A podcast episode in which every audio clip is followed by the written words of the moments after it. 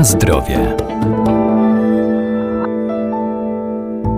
Aloes jest sukulentem, czyli rośliną, która przystosowała się do życia w warunkach ograniczonej dostępności wody i wykształciła tkankę wodną służącą do jej gromadzenia. Dlatego miąższ aloesu składa się niemal w 98% z wody, a pozostałe 2% to ponad 200 różnych aktywnych składników, które mają dobroczynne działanie na nasz organizm.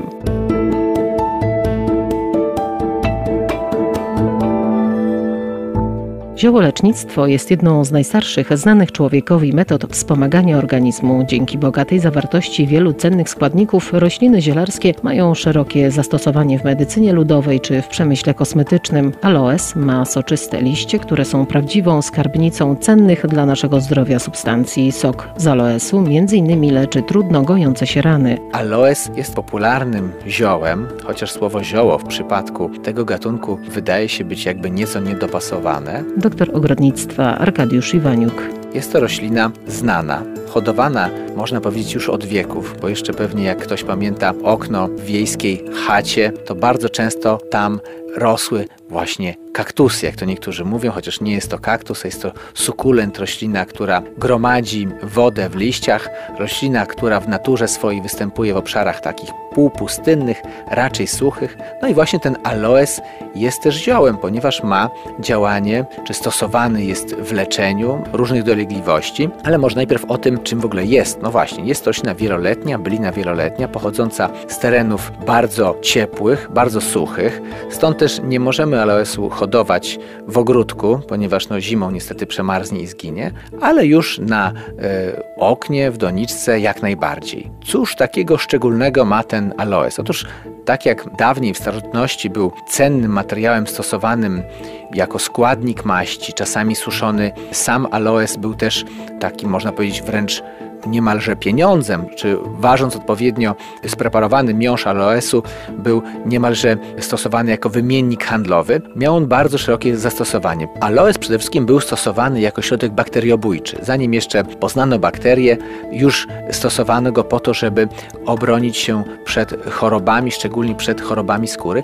I do dzisiaj również aloes dobrze jest stosować w ten sposób. W momencie, kiedy pojawią się jakieś oparzenia albo zranienia, które się nie chcą goić, to wtedy ucinany jest kawałek mięsistego liścia, odkrajana jest skórka i tą stroną wodnistą, jakbyśmy widzieli tym miąższem wodnistym, przykładana do rany, przyklejana tak, żeby ta ciecz kojąca, ułatwiająca regenerację skóry, ułatwiająca gojenie rany i bakteriobójcza zadziałała. I to jest takie najbardziej, myślę, proste, najszybsze stosowanie olesu.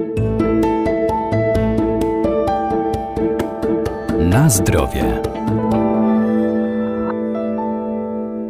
Aloes jest bardzo łatwy w uprawie. Nie wymaga częstego podlewania, bo roślina zbiera wodę w grubych rozetach liści, aby pozyskać ją w czasie suszy, ale należy mu stworzyć odpowiednie warunki. Tu trzeba też dodać, że ważne, żeby tą roślinę hodować w miejscu nie bardzo słonecznym, raczej tak w półcieniu. Pomimo, że jest to sukulent, pomimo, że jest to roślina klimatu gorącego, to jeśli hodujemy ją do celów takich naszych leczniczych, to należy dbać o to, żeby rósł w półcieniu, nie na słońcu, bo na słońcu liście są zbyt cienkie, są czerwone i nie mają takich właściwości, jakbyśmy powiedzieli, mechanicznych, technicznych do stosowania na rany. A więc aloes trzymamy w półcieniu, hodujemy w półcieniu.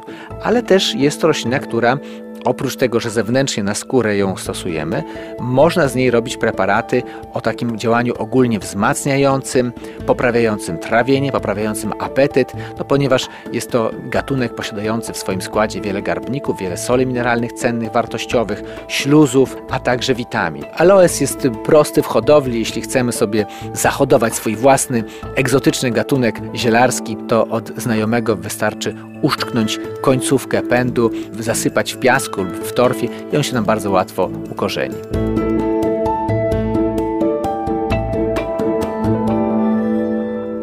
Warto więc sięgać po rośliny zielarskie, by wspomagać nasz organizm, ale pamiętajmy, że zioła należy stosować z umiarem, zwłaszcza jeżeli są używane w celach leczniczych. Najlepiej ich zastosowanie i dawkowanie skonsultować z lekarzem. Na zdrowie.